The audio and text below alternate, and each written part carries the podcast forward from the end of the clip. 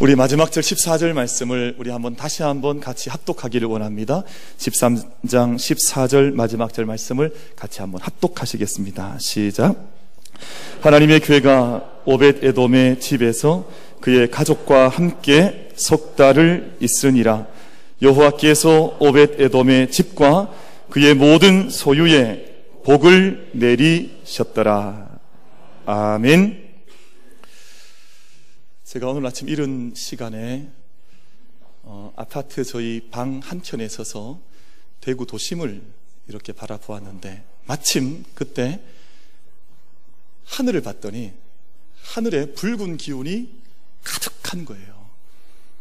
그러니까 뭐냐 하면 이제 해가 태양이 솟아오르는 시간인데 너무너무 붉은 기운이 깊게 드리워져 있어서 저게 어찌 되려는가 가만히 보고 있는데, 작은 그 쟁반의 한 일부분 같은 붉은 태양이 살짝 올라오더니, 태양이 올라오는데 어떻게 올라오냐 하면 쑥쑥쑥 올라오는 거예요. 이게 마치 애기 태어나듯이, 저는 애기 태어난 걸 못 봤습니다만 쑥 나온다 그러대요. 그것처럼 태양이 쑥쑥쑥 올라오는데 정말 붉은 기운이 가득한 태양이 온 땅에 비치는 그 시간, 제가 손을 들고 기도하게 됐습니다. 하나님, 하나님께서 빛을 주셔서 이 어두운 땅을 비춰주시고, 우리 모든 어두운 심령들마다, 이 땅의 어두운 자리들마다 주의 빛으로 충만케 하여 주시옵소서, 거쳐 주시옵소서, 그렇게 기도했더랬습니다. 여러분, 사람이 병을 치유하려면 세 가지 성경은 말씀을 하는데요, 첫 번째가 빛입니다. 여러분, 어둠 속에 늘 머물러 있으면 여러 가지 병이 정신적으로, 육체적으로 걸려오기 때문에 빛 가운데 서는 것이 중요하고요.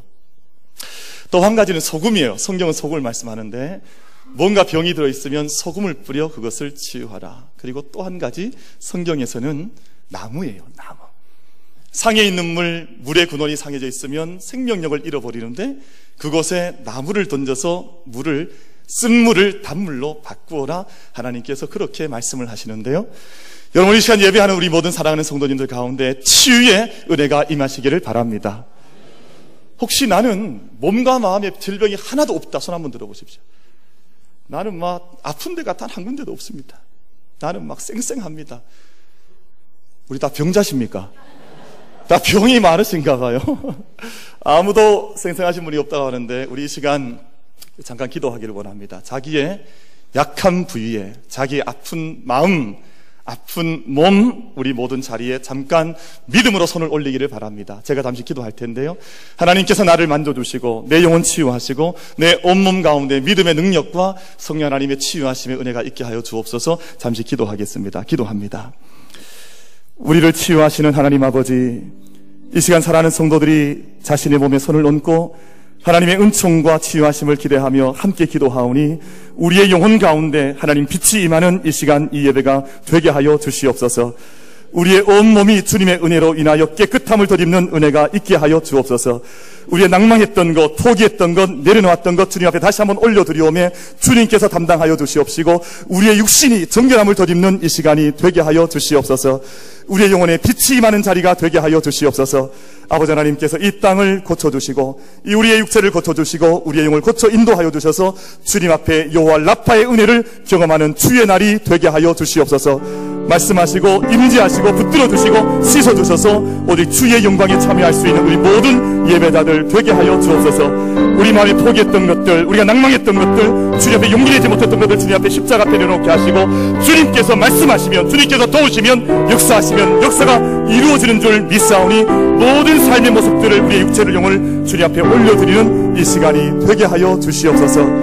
예수 그리스도 거룩한 보혈로, 우리 십자가의 능력으로 우리 모두를 붙들어 주셔서 깨끗한 취함을 입는 이 시간이 되게 하여 주시옵소서. 만병의 치유가 되시는 예수 그리스도 이름 받들어 기도드리옵나이다. 아멘. 우리 한국인들이 가장 사랑하는 시인 가운데 김소월이라고 하는 시인이 있는데, 이 시인이 지은 시 가운데 술이라고 하는 시가 있습니다. 시 제목이 뭐라고요? 안 잊어버리시겠죠? 한번 들으면 잘 잊어버릴 수 없는 시 제목인데, 그 첫 번째 연을 이렇게 시작을 합니다. 술은 물 이외다. 물은 술이래다. 술과 물은 사촌이외다. 한데 물을 마시면 정신을 깨우치지만서도 술을 마시면 몸도 정신도 다 태웁니다. 아멘 안 하십니까? 뭐 이런 시예요. 그 술이라는 시인데, 술과 물이 사촌이라는 겁니다. 술과 물이 너무 닮아 있는데, 사촌은 사촌인데 너무 성격이 달라서 맑은 물 생명수를 마시면 그 몸이 치유를 얻지만 술을 마시면 몸과 정신이 망가져 간다 하는 그런 시의 내용입니다. 그럼 사촌이라는 말이 대단히 애매해요. 가족 같은데 남 같은 사람을 뭐라 불러요? 사촌이라 그래요. 남 같은데 마치 내 혈육처럼 느껴지는 사람을 가리켜서 이웃 사촌이라고 불러요. 그러니까 이게 남 같으면서도 남이 아니요, 가족 같으면서 가족 같지 않은 사람들, 이게 참 애매한 건데 양면성이 있는 거를 가리켜서 사촌이라고 부릅니다. 술과 물이 같은 성격을 가지고 있지만 이처럼 다른 것처럼, 여러분, 약과 독도 마찬가지입니다. 약이 때로는 독으로 쓰이기도 하고 때로는 독이 약으로 쓰이기도 하지요. 그래서 이독, 제독이라는 말이 있는데 독을 통해서 독을 다스린다 하는 그런 한잣말입니다. 독성학의 아버지라고 하는 독에 대해 연구하여서 독성학의 아버지라고 부름받는 파라켈수스라고 하는 분이 있는데, 그분이 무슨 얘기를 했는가 하니 약과 독은 그저 용량의 차이일 뿐이지 약과 독이 서로 다르지를 않다. 독을 적절하게 쓰면 약이 되지만 약도 적절하게 쓰지 못하면 독이 된다. 그래서 뭐라 그랬습니까? 잘 쓰면 뭐라 그래요? 약이다. 잘 못 쓰면 뭐라 그래요? 독이라고 부릅니다. 우리 전통적으로 이제 우리나라에도 사약이 있었는데요, 사약의 원료로 쓰였던 비상이라고 하는 작은 물질이 있는데 1급 발암 물질입니다. 조금만 몸속에 투여가 되어도 사람이 살 수가 없어요. 목숨을 해치는데, 미국 식품의약청 FDA에서 사람의 암을, 특별히 골수암을 치료할 때 이 비상을 약으로 쓸 수 있다고 승인을 했습니다. 그러니까 아무리 사람의 몸을 해치는 물질이라 할지라도 그것이 사람을 위해서 요긴하게 잘 쓰여지면 약이 되는데, 아무리 사람 몸에 좋은 약이라 할지라도 그것을 오용하거나 남용하거나 잘못 쓰게 되면 사람의 생명을 죽이는 것으로, 위협하는 것으로 쓰일 수가 있다 하는 것입니다. 약을 써서 사람 병을 고치는 분들을 우리가 의사라고 그러기도 하고 또 약사라고 부르기도 하는데요, 그런 말이 있습니다. 몸을 고치는 사람, 우리 몸을 낫게 하는 사람은 소의다, 작은 의사다, 그런 말 아니에요? 마음을 고치는 의사는 중의다, 이게 어느 이상의 역할을 잘 감당하는 의사이다, 그렇게 얘기를 하고요. 이 사회의 뿌리 깊고 뿌리 깊은 이 사회의 고질적인 이 역사를 고치는 사람을 가리켜서 대의라고 그렇게 표현을 했습니다. 사랑하는 성도 여러분, 오늘 저희가 함께 예배드릴 때 우리의 참된 의사가 되시는 예수님께서 우리를 붙들어 주셔서 우리의 몸도 영혼도 우리의 온 삶을 고치시는 대의 되시는 참된 역사의 의사 되신 하나님께서 임재하셔서 우리의 모든 것들을 고치시고 싸매시고 새롭게 하시는 그 은총을 경험할 수 있는 저와 여러분이 되기를 간절히 바랍니다. 여러분, 이 땅을 고치는 사람들이 필요하거든요. 정말 좋은 대의 같은 지도자들이 나타나서 이 땅을 고쳐나가야 하고, 우리가 살아가는 삶의 자리자리마다 그 얼굴빛 한 번만 봐도 사람을 치유하는 사람들이 나타나야 하는데, 여러분, 어린 아기들 있지 않습니까? 어린 아기들을 우리 할아버지 할머니들이 안으면 기분이 좋습니까? 나쁩니까? 이건 뭐 기분이 너무너무 그만이잖아요. 할아버지 할머니들 너무 좋아합니다. 그런데 그 안는 한순간 할아버지 할머니들은 고침을 받는 거예요.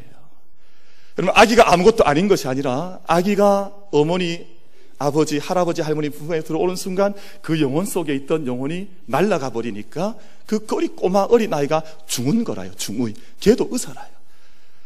여러분, 삶이 믿음의 빛을 가지고 들어가는 곳마다 그 땅이 고쳐지는 영적인 의사의 사명, 고침의 사명을 우리가 이 땅 가운데에서 함께 경험해 나갈 수 있는 저와 여러분이 되기를 바랍니다.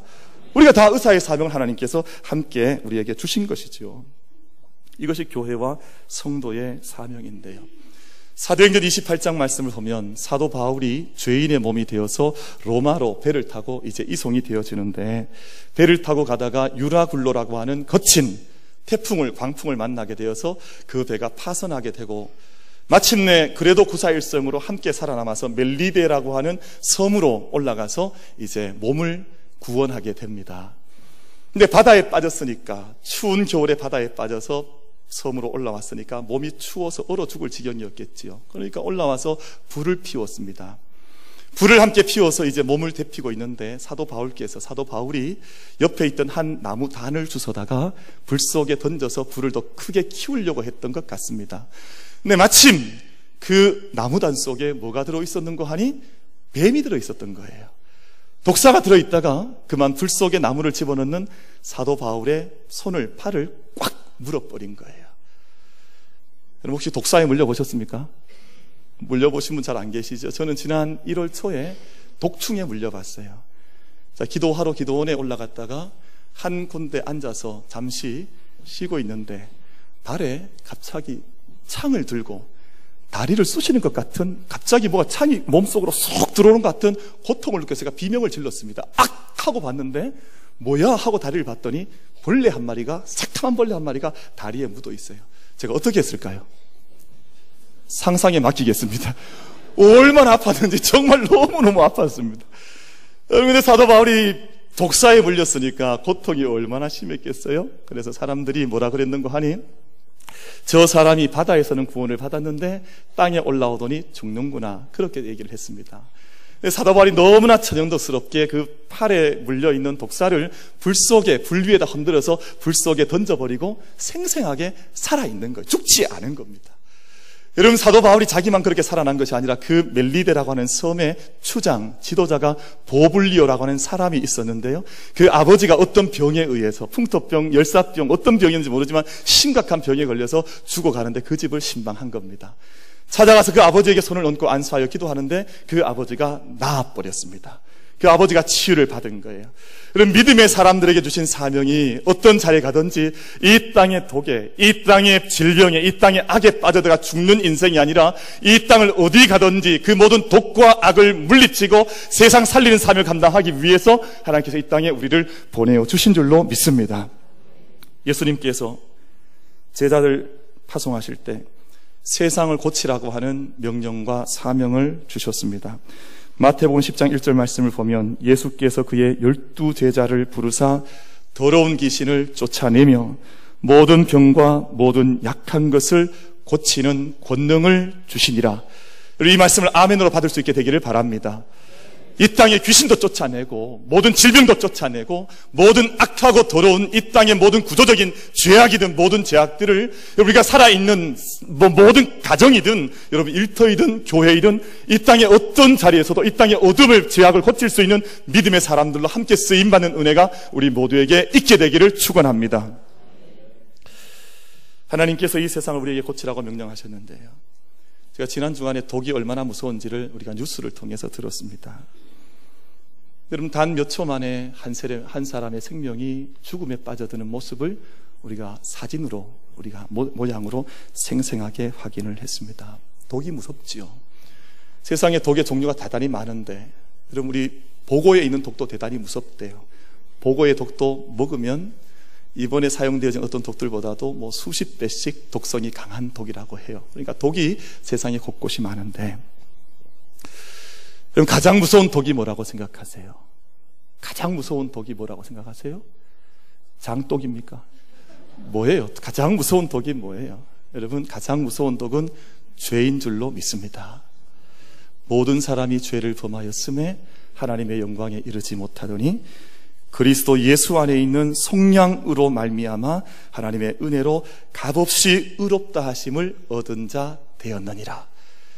그럼 독에는 해독제라는 게 돌아가요. 앤티도트라고 하는, 독이 있으면 요즘 해독한다 뭐 이런 말 하잖아요. 그런데 그 해독할 때, 디톡스 할 때, 그 톡스라는 말이 독이라는 말이잖아요. 근데 앤티도트라고 하는 해독제를 쓸 때, 해독제를 쓰면 사람이 그 독에서 나음 받을 수가 있지요. 그런데 이 세상에 가장 지독한 독, 모든 사람이 죄를 범하였음에 한 사람도 하나님의 영광에 이르지 못할 때 그 모든 이 땅의 죄를 해독케 하는, 씻어주시는, 그 모든 죄를 씻어주시고 하나님의 영광에 이르게 하는 하나님의 해독제가 바로 말씀이요 복음인 줄로 믿습니다.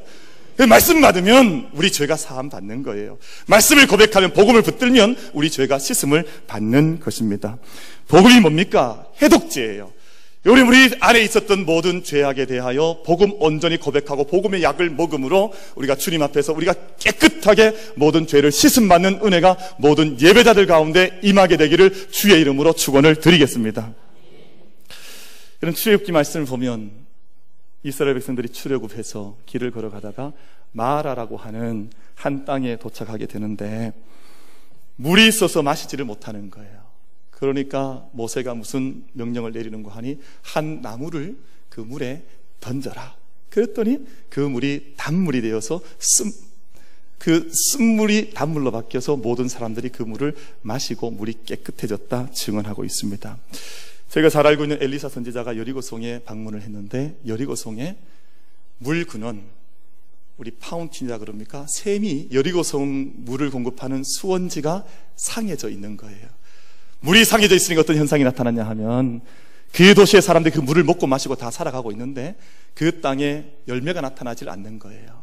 모든 나무들도 열매를 맺지 못하고 사람들도 자녀를 낳지 못하고 질병이 그 땅을 붙들고 있는 거예요. 그런데 그때 엘리사 선지자가 물 근원으로 올라가서 그 물속에 소금을 던집니다. 그런데 물 근원이 치유를 받아서 온 땅에 다시금 생명의 역사가 나타났다고 말씀이 증거하고 있습니다. 제가 처음에 기도할 때 제가 뭐라고 기도했습니까? 하나님, 우리에게 빛을 주십시오. 우리에게 영적인 소금을 주십시오. 우리에게 영적인 나무인 십자가의 은혜를 주셔서 우리 삶을, 우리의 육신을, 우리의 영혼을, 우리의 몸을 깨끗게 해주십시오. 함께 기도하지 않았습니까? 여러분, 시간 예배를 통해서 우리 모두가 그렇게 그 은혜 가운데 들어가 깨끗하게 치유받는 은혜가 우리 모두에게 임하게 되기를 간절히 바랍니다. 귀신이 쫓겨나고 병과 약한 것이 치유받고 이 땅에 우리 삶의 모든 현장 속에도, 사역사 가운데에도 깨끗하게 치유받는 은혜가 우리 모두를 통해서 이루어지는 은혜가 있게 되기를 간절히 바라겠습니다. 여러분, 그래서 담대하게 기도하셔야 됩니다. 기도하실 때에 이게 나을까 안 나을까 그렇게 의심하고 기도하면 낫겠습니까? 안 낫겠습니까? 나을 택이 없죠. 의심하는데 뭐가 나아요? 여러분, 내가 이 병든 물 위에 나무 가지를 던지면, 내가 이 썩은 물 근원 속에 소금을 던지면, 내가 나의 심령 속에 말씀을 받으면 우리의 삶이 치유된다고 하는 분명한 믿음을 우리가 함께 고백할 수 있게 되기를 간절히 바랍니다. 믿는 자에게 여호와 라파의 은혜, 치유하신 하나님의 역사가 나타나게 될 줄로 믿습니다. 오늘 본문 말씀을 보면 하나님 말씀을 상징하는 법궤를 모셨던 오벳에돔의 집에 그의 모든 집 구석구석에 복이 임했다고 하는 말씀을 마지막 절 말씀에서 이야기하셨는데요. 여러분, 하나님의 교회, 하나님의 말씀이 그 오벳에돔의 집에 머물렀던 기간은 석 달에 불과했습니다. 단 3개월 하나님 말씀을 모셨는데 20년 동안 여호와의 궤가 머물렀던 땅들은 아무런 축복을 받지 못했는데 3개월 여호와의 궤를 모셨던 오벳에돔의 집은 집 구석구석에 하나님의 복과 은혜가 임했다고 말씀을 하고 있습니다. 하나님의 교회가 들어가는 곳마다 복받았던 것이 아닙니다. 여러분 잘 아시는 대로 엘리 제사장 시절에 두 아들 홉니와 비느하스가 전쟁터에 나아갔다가 전쟁에 밀리고 지니까 하나님의 교회가 이곳에 오면 승리할까 해서 하나님의 교회를 가지고 나아갔는데 그 전쟁에서 패해버리고 하나님의 교회를 블레셋 사람들에게 빼앗기고 말았습니다. 그때부터 20년 세월 하나님의 교회가, 하나님의 교회가 있어야 할 자리에 서지 못한 채 온 이방 땅으로, 그리고 다른 지역에서 하나님 교회를 보관하는 그러한 일이 역사 속에 있었더랬습니다. 블레셋 땅 아스돗, 가드, 에그론을 거쳐서 벳세메스로 돌아왔는데 여러분, 블레셋 신당, 산당에 하나님의 교회를 보관하게 됐습니다. 어처구니 없는 일 아니에요? 하나님 말씀이 있어야 할 자리에 잘 보관이 되어야 하는데 블레셋의 다곤의 신당 속에 하나님 말씀의 궤가 보관이 된 겁니다. 그런데 어떤 사건이 나타났는고 하니 블레셋에 있는 다곤이라고 하는 우상이 아침에 눈을 떠서 나아가 봤더니 사람들이 가봤더니 신상이 우상이 넘어져 있고 목이 부러져 있고 손목이 부러져 있고 산산조각이 나 있는 것을 사람들이 보게 된 겁니다. 한 동네에 하나님의 개가 들어오면 사람들이 괴를 감당하지 못했어요. 그래서 다른 동네로 계속해서 넘어가는데 하나님의 개가 가 있는 이방 땅마다 독종이 일어난 거예요. 사람들 몸속에 종기와 질병이 일어나서 사람들이 고통을 받기를 시작한 겁니다. 그래서 블레셋 사람들 마음속에 하나님의 괴에 대한 두려움의 마음이 가득 차오른 겁니다. 우리가 이것을 감당하지 못하겠다 해서 베세메스라고 하는 곳으로 올려보내게 되는데, 그때로부터 기럇 여아림이라는 곳에서 20년 동안 하나님의 괴가 방치가 되어져 있었습니다. 이방 사람들에게 하나님의 괴는 축복의 도구가 아니었어요. 약속의 어떤 대상이 아니었습니다. 오는 곳마다 신당이 넘어지고 신당이 끼어지고 목이 부러지고 종기가 일어나는 재앙의 상징이 하나님의 법궤 였습니다. 그런데 다윗이 왕이 되자마자 처음 다짐했던 것이 뭐냐 하면, 저 멀리 변방에 버려져 있는 하나님의 법궤를 내가 다윗성 예루살렘 성으로 모셔와 이곳에 하나님의 법궤를 모셔야 되겠다, 그런 사모함을 표현해내게 되었습니다.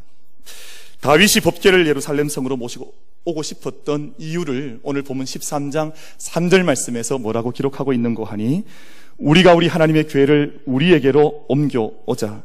사울 때에는 우리가 궤 앞에서 묻지 아니하였느니라 하매라고 법궤를 모셔오고자 하는 이유를 설명하고 있습니다.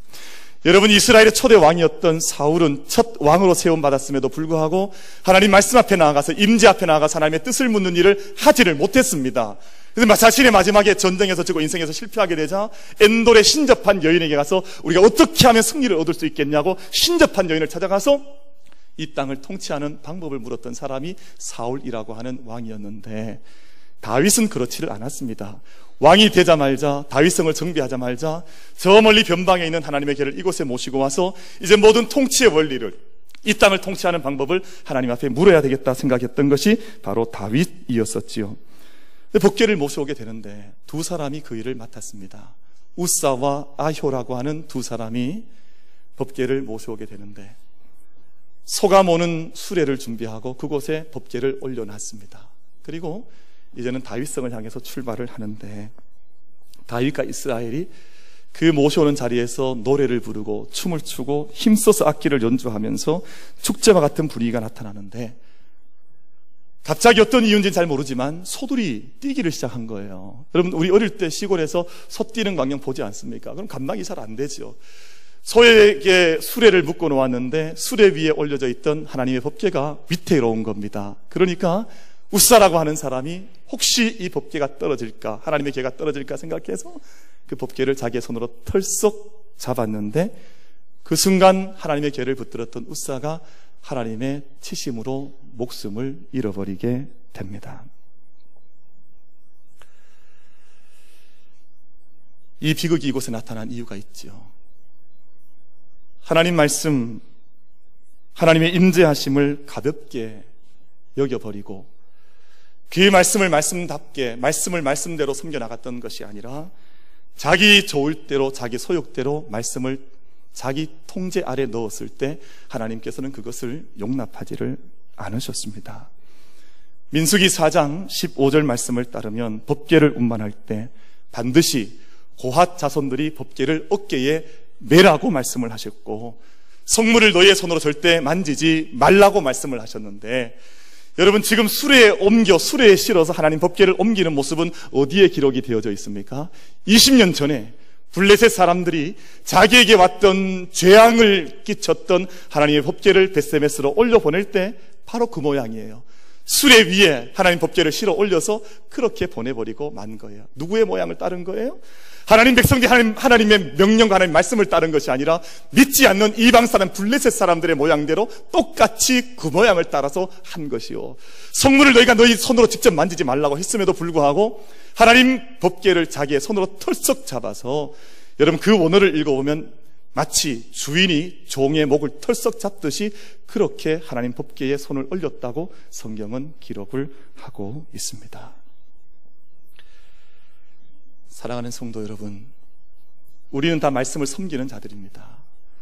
우리 하나님의 말씀을 은혜 가운데 받은 사람들입니다.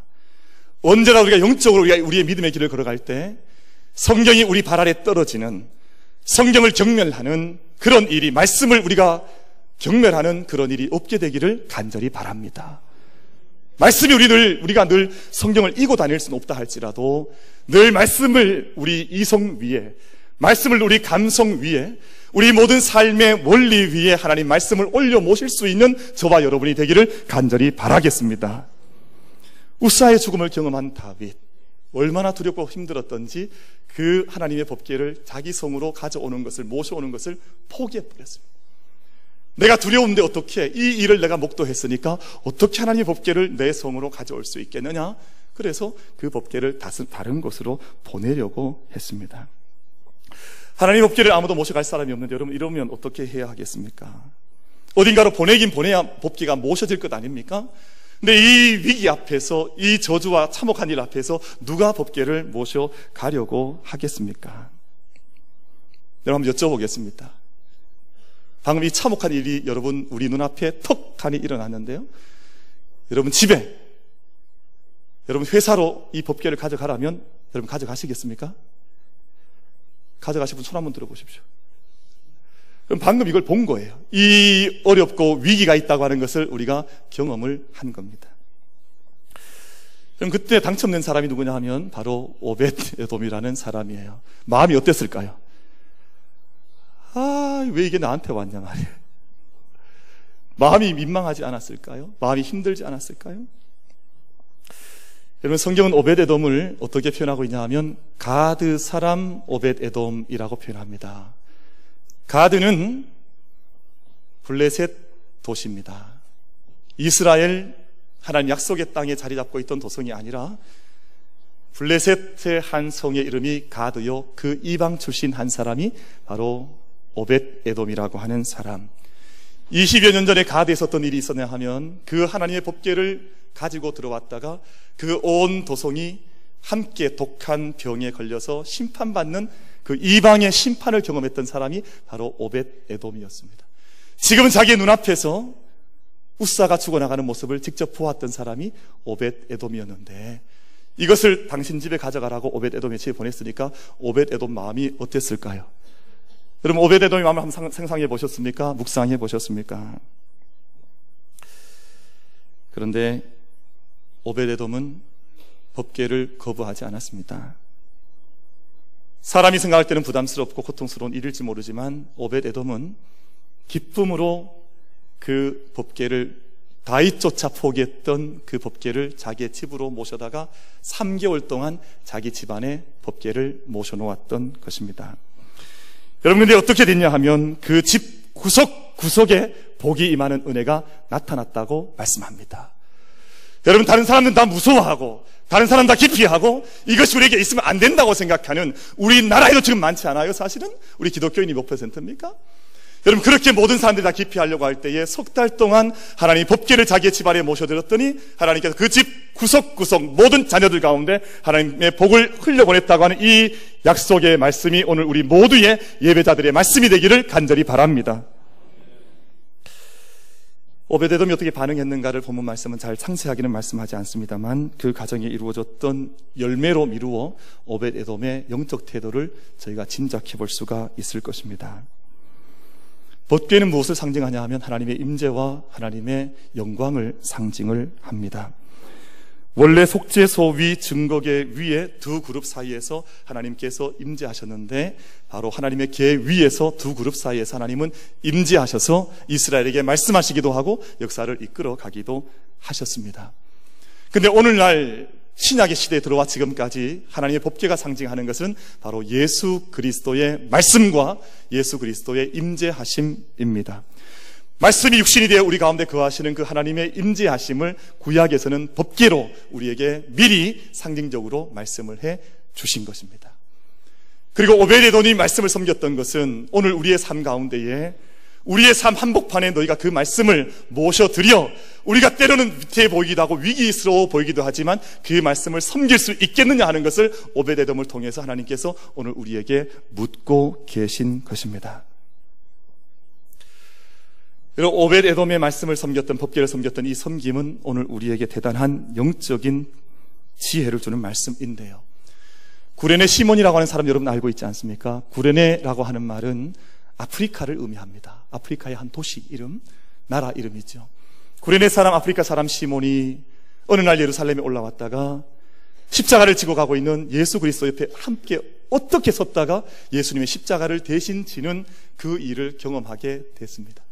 자기의 원하는 바가 아니었음에도 불구하고 불갑을 자기에게 왔던 그 일을 구레네 시몬이 감당함으로 마지막 순간까지 예수님의 십자가를 대신 졌던 아름다운 이름으로 성경 말씀 속에 기록이 되어져 있습니다. 아리마대 요셉 역시 마찬가지입니다. 모든 사람들이 예수 그리스도를 다 멀리하고 도망갈 때 아리마대 사람 요셉이 빌라도에게 나아가서 예수님의 시신을 나에게 주시오 하고 자기의 무덤에, 준비되었던 무덤에 예수님을 장사 지내는 의로운 사람으로 아리마대 사람 요셉의 이름이 기록이 되어져 있습니다. 우리가 예수님의, 하나님의 말씀을 모셔드리는 것은 때때로 이런 부담스러운, 때때로 우리가 기대하지 못했던 순간 앞에서 우리의 그 짐을 지기를 원하는 하나님의 요구가 우리에게 임할 때가 있습니다. 많은 사람들에게 그토록 위험하고 부담스러운 일이었지만 어떤 사람에게는 그 위기가 축복의 기회로 그 사람에게 주어진다고 하는 것을 오늘 오벳에돔의 집이 오늘 우리에게 말씀해 주고 있습니다. 오벳에돔이 법궤를 모셨던 기간은 석 달에 지나질 않았습니다. 짧은 기간 동안 말씀을 모셨는데 그 복이 그 가정 속에 흘러갔던 것은 모든 자녀를 통해서 끊임없는 은총과 복이 그 자녀를 통해서 흘러갔습니다. 여러분, 역대상 26장 말씀을 보면 유독 한 사람의 이름이 자주 등장을 하는데 바로 오벳에돔이라고 하는 사람의 이름이 등장을 합니다. 이 장은, 역대상 26장은 성전의 문지기들, 당시에 성직을 맡았던 사람들, 거룩한 하나님의 일을 감당했던 사람들의 가문과 그 이름들이 기록이 되어져 있는데 오벳에돔이라고 하는 이름이 계속해서 반복해서 등장을 하지요. 여러분, 제가 말씀을 드렸던 바와 같이 오벳에돔은 가드 사람, 블레셋 사람에 지나지 않았습니다. 요즘 우리말로 하면 그는 원래 선민도 아니었고 축복받은 사람도 아니었는데 그의 삶이 하나님의 말씀을 받들어 섬겼던 그 이유 때문에 레위인의 편입이 되었을 뿐만 아니라 성전의 문지기로서 온 성전을 감당케 하는 축복에 그 땅을 살리는 사람으로 하나님 앞에 인정을 받았다 하는 것을 역대상 26장이 증거를 하고 있는데요, 우리 26장 4절과 5절 말씀을 같이 한번 읽겠습니다. 역대상 26장 4절과 5절 말씀을 우리 한번 찾아가셔서 말씀을 같이 한번 읽어보기를 원합니다. 같이 합독해서 말씀을 받겠습니다. 역대상 26장 4절과 5절 말씀입니다. 봉독합니다.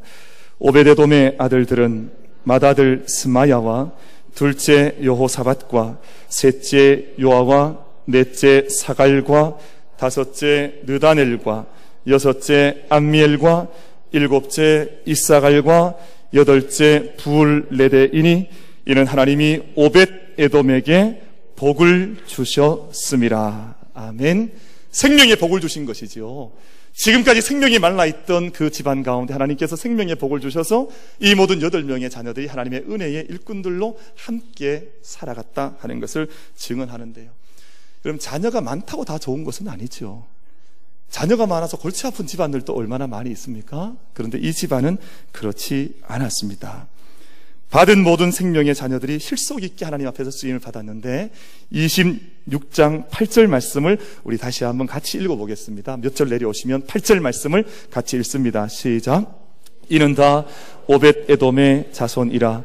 그들과 그의 아들들과 그의 형제들은 다 능력이 있어 그 직무를 잘 하는 자이니 오벳에돔에게서 난 자가 62명이며 아멘. 자녀들 많이 태어났는데 그 모든 자녀들마다 직무를 감당할 수 있는 능력과 힘을 얻어서 그 모든 자리에서 그 시대를 치료하는 사람들로 성전의 문지기와 그 사명을 온전히 감당하는 약속의 집안으로 서갔다 말씀하고 있습니다. 그럼 말씀을 맺겠습니다. 말씀의 양면성이 있습니다. 약과 독이 서로 다른 성격을 가지고 있지만 서로 다르게 작용해 나가는 것처럼 말씀은 말씀을 말씀답게 받지 않는 사람들에게는 이 세상을 징벌하는, 이 세상에 불같은 시험을 내리는 소금과 같은 역할을 하는 것이 말씀입니다. 반면에 말씀을 말씀되게 하며 말씀을 내 삶의 길로 모시고 살아가는 사람들에게는 그 말씀이 복이 되는 줄로 믿습니다. 이거 한 주간 동안 저희가 말씀 사경회를 감당하게 되는데요, 특별한 시간을 갖습니다. 흔히들 말씀 사경회를 1년에 한 번 정도 경험하는 행사로 경험하고 이해하는 경우들이 많이 있지만, 여러분 이번에 2017년 봄 사경회를 내게 주시는 하나님 말씀을 내 심령 속에 받아 나를 고치며 이 땅을 고치며 우리 가정과 역사를 고칠 수 있는 믿음의 시작점으로 삼을 수 있는 이 재단이 될 수 있기를 간절히 바라겠습니다. 말씀은 사모하는 자에게는 능력이 됩니다. 예수님께서 좋은 밭의 사람들을 비유로 말씀하셨지 않았습니까? 말씀을 전하는 이도 좋아야 하지만 말씀을 받는 밭이 좋은 밭이 되어야, 준비가 되어야 그 땅이 복된 땅으로 열매를 맺는다 말씀했습니다. 여러분이 이 시간 예배하는 사랑하는 모든 성도들께서 정말 영적으로 정말 좋은 밭들이 다 되셔서 하나님께서 주시는 그 말씀 붙들고 복된 자리를 함께 이루어가는 은총이 모든 예배자들 가운데 임하게 되기를 주의 이름으로 축원을 드리겠습니다.